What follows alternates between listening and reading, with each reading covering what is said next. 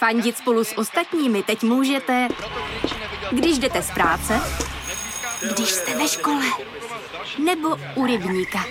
Jsme tu, abyste mohli být mezi svými kdekoliv. Tak zůstaňte ve spojení díky datům na naší nejrychlejší mobilní síti v Česku. T-Mobile. We did it.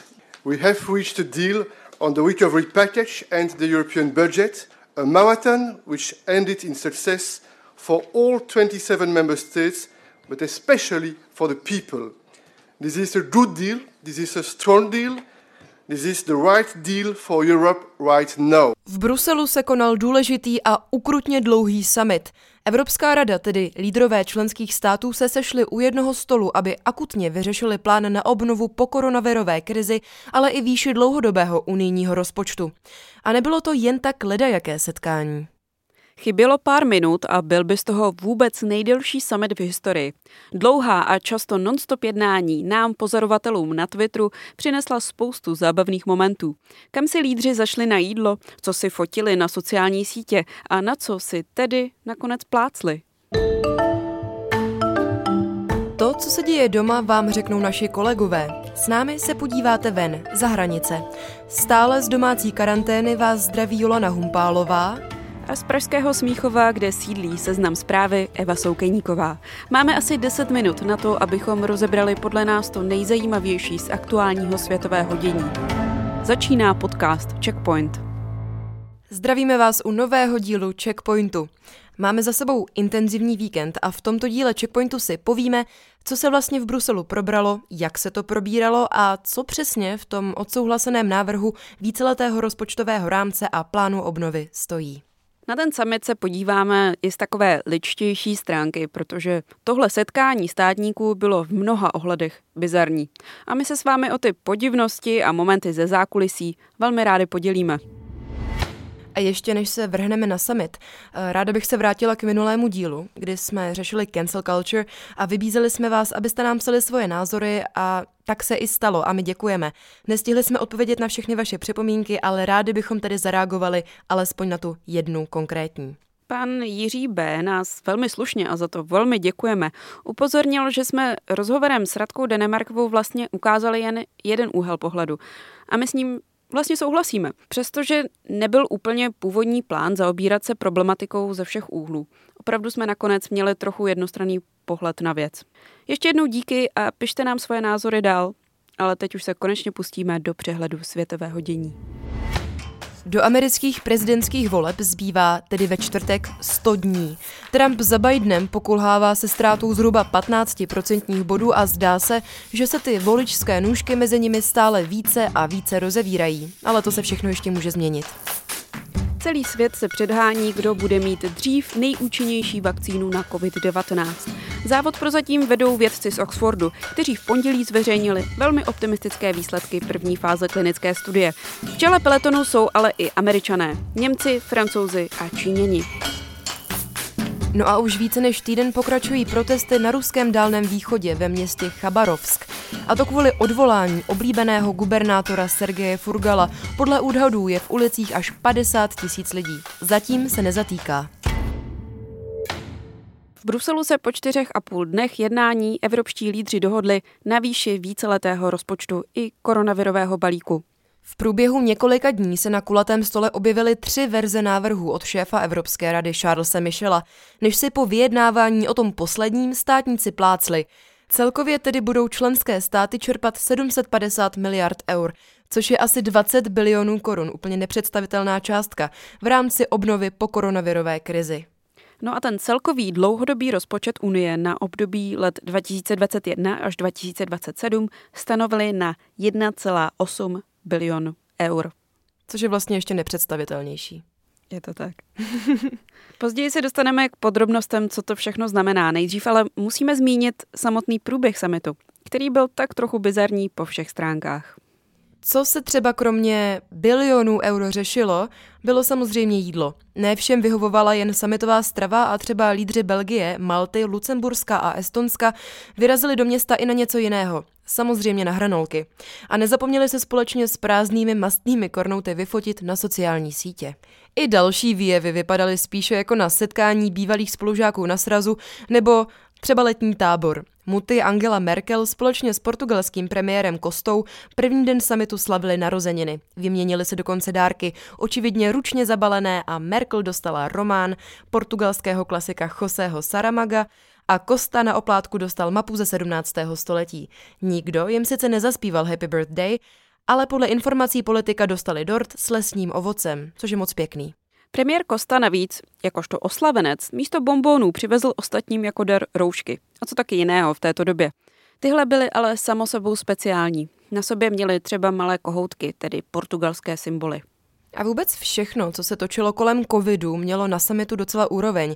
Některá média hodnotila roušky politiků, stejně jako se hodnotí roby na New Yorkském Met Gala. Nejvyšší ohodnocení, tedy 10 z 10 bodů, podle politika dostal lucemburský premiér Betel, který si při příležitosti summitu oblékl černou elegantní roušku s barevným potiskem v komiksovém stylu. Za nás také velmi povedený výběr. Ale teď trochu seriózněji. Jak vlastně probíhá vrcholné jednání v době stále probíhající koronavirové krize? Pokud jde o věci z kategorie bizár, tak ten největší podle mě byly právě ty mimořádné hygienické podmínky. Lídři si sebou nemohli vzít svoji obvyklou delegaci, museli se spokojit jen skutečně s nejbližším okolím. Povinné roušky, dezinfekce neustále, social distancing, což samozřejmě porušili premiéři Vyšehrádské čtyřky hned první den ráno, ještě než ten summit začal. A na Twitter bohorovně pověsili fotky, kde bez roušek si podávají ruce. A jak se ten summit vyvíjel dál, tak eh, po třech dnech se stalo něco podobného jako po třech pivech. Social distancing šel naprosto do kytek úplně u všech. Eh, postupně, jak se zveřejňovaly ty různé fotky z bilaterálních schůzek na, na, na internetu, tak bylo vidět, jak se lídři mačkají vedle sebe bez roušek u stolu nad nějakými papíry a nějaká pandemie v tu chvíli vůbec nezajímala.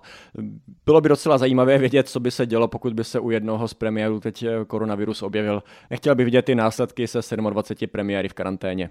To nám pověděl Viktor Daněk, stálý zpravodaj Českého rozhlasu v Bruselu. Covid nicméně neovlivnil jen samotná jednání. I novinářská práce na summitu dostala s pandemí zase trochu jinou podobu. Bylo to složitý. Bylo to něco, na co naprosto nejsem zvyklý, protože smysl zahraničního zpravodaje je to, že je na tom místě. Takže má přístup k těm kontaktům, může se bavit mimo záznam s lidmi, kteří normálně do médií samozřejmě mluvit nemohou o tom, co se tam skutečně děje za těmi zavřenými dveřmi. A teď to najednou nešlo. Odehrávalo se to prostě v jiném časoprostorovém úseku, než jsem byl v tu chvíli já. Takže to bylo bizarní sledovat. Upekl jsem u toho dokonce koláč, to se mi ještě na žádném summitu eh, nestalo.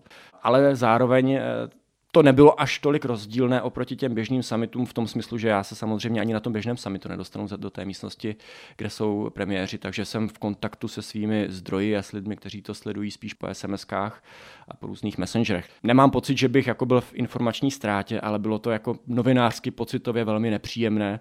Nemohl jsem být v kontaktu i s jinými kolegy novináři, což na tak ty to znáš, je dost dobrý benefit, protože se udržuje takový národní tábor. Vždycky novináři z jedné země si vždycky sednou někam pospolu a vzájemně si vyměňují kolegiální informace, což člověka udržuje v takovém klidu, že třeba mu něco neutíká, že se neděje nic, o čem by nevěděl.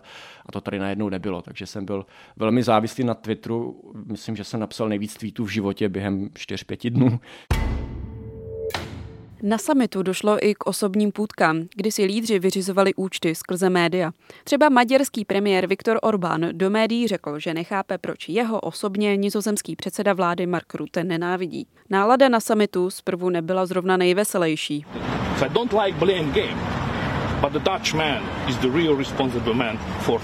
I Francouzský prezident Emmanuel Macron údajně na té schůzce vyhrožoval tím, že už má připravenou motorkádu a vrtulníka, že letí do Paříže. Dokonce nastalo i to, že si někteří premiéři vyřizovali osobní útoky přes média. Ono se jedná za zavřenými dveři. Tam eh, média nesmí na tu schůzku, může tam jenom skutečně to velmi nejbližší okolí premiéra a na některé části dokonce ani nikdo jiný než ti premiéři.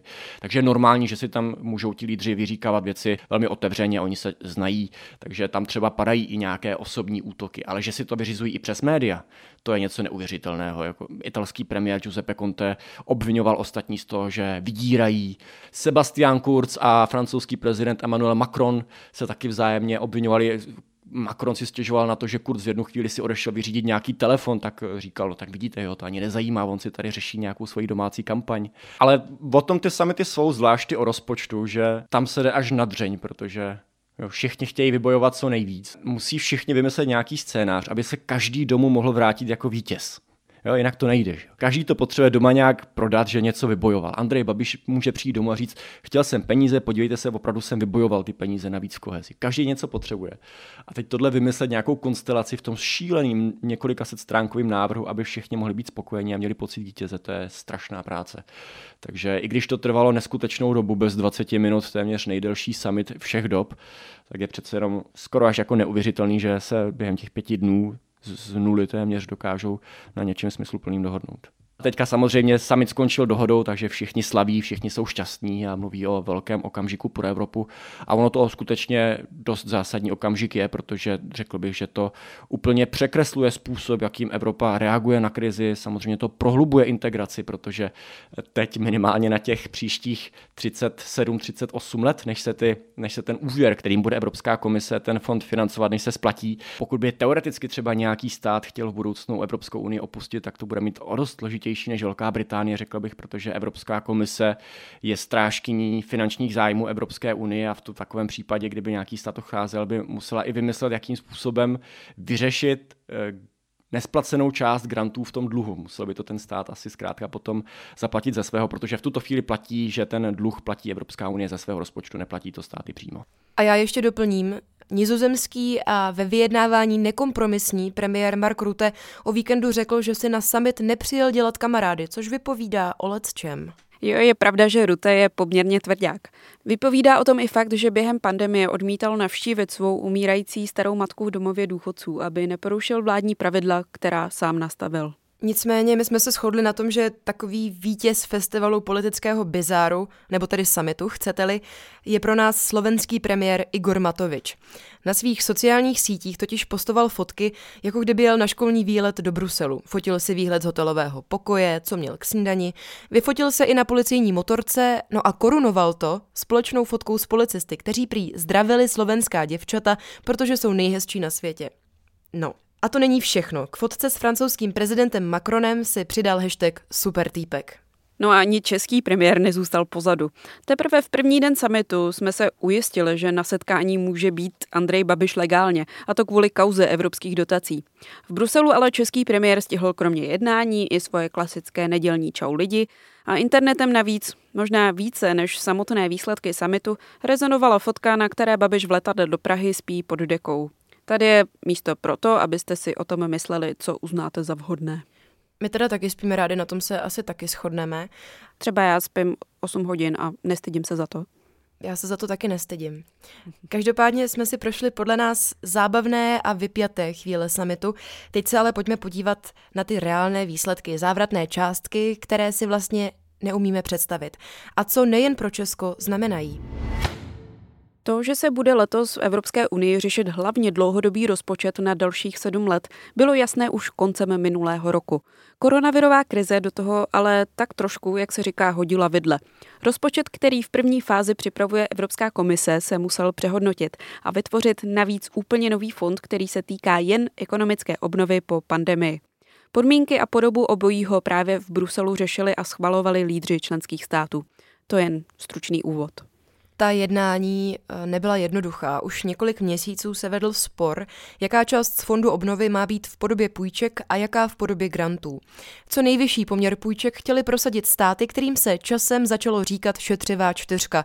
Přestože nakonec měla pět členů. Šlo o Nizozemsko, Dánsko, Švédsko, Rakousko a nově tedy i Finsko. Víceméně proti ním stálo Německo s Francií a Itálie se Španělskem. Tím se začalo přezdívat hranolky. Přesmičkou počátečních písmen totiž tvoří slovo de frit, což jsou hranolky ve francouzštině.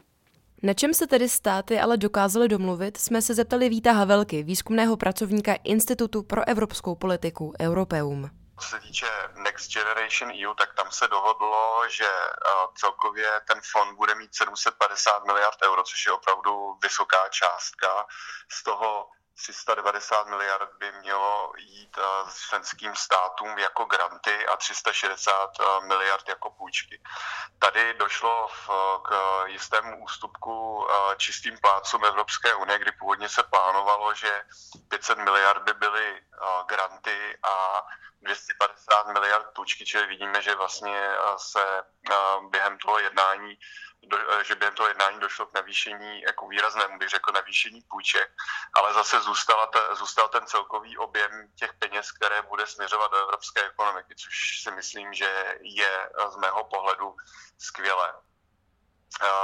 Co se týče toho rozpočtu, samotného rozpočtu Evropské unie, tak ten je od, byl odsouhlasen o trošku menší, než jak, jaký byl navrhnutý, řekněme, v, jednak v květnu roku 2018, ten úplně původní návrh Evropské komise i to, co ona navrhovala teď v červnu tohoto roku, kdy přepracovala z pohledu koronakrize celý ten svůj původní návrh z roku 2018, tím, že byl dohodnutý fond obnovy, který vlastně bude distribuován skrz ty řekněme, tradiční nástroje, které jsou v rámci těch běžných evropských rozpočtů, tak můžeme mluvit o tom, že nám evropský rozpočet skutečně výrazně nabobtnal. A v podstatě dvě třetiny vyšší, než o čem se mluvilo třeba v únoru před vypuknutím pandemie. V rámci Evropské unie je zkrátka snaha o to, aby byli všichni spokojeni a je to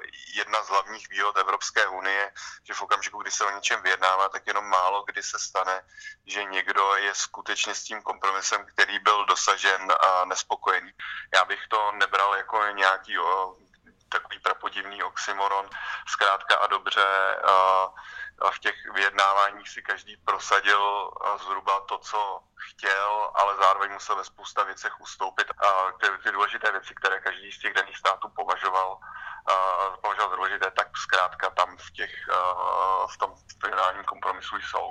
Návrh dohody, který evropští lídři v úterý ráno odklepli, se v mnohem liší od toho, který před dvěma lety představila Evropská komise.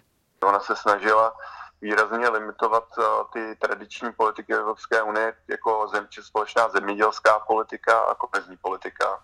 Jsou politiky, ze kterých členské státy dostávají nejvíce peněz přímo do svého vlastního rozpočtu, takže každý premiér nebo prezident chce tady uh, mít co největší alokace právě tady v těch oblastech.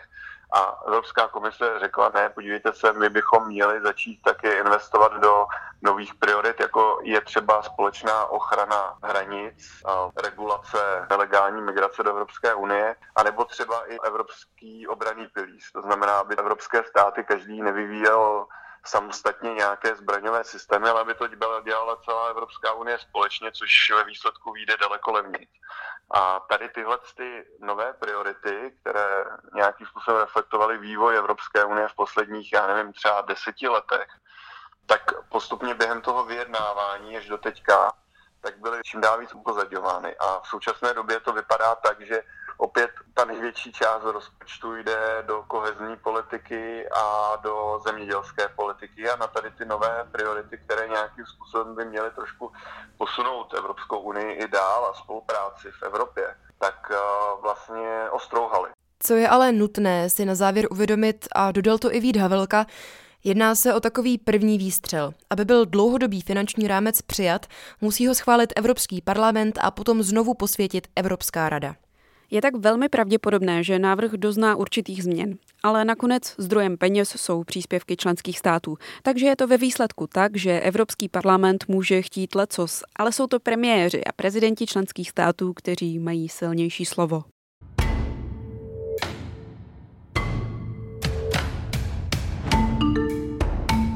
A to je pro dnešek z Checkpointu všechno. Puste si ale i další podcasty z dílny Seznam zpráv na webu nebo v aplikacích.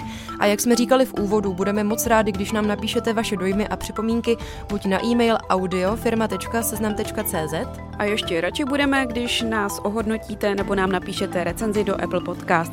Nebo o nás řeknete svým známým. Šířit slovo o checkpointu můžete i na Twitteru pod hashtagem checkpoint podtržítko Juleva. Nás na této síti najdete jako Julana podtržítko H nebo Eva podtržítko Souk.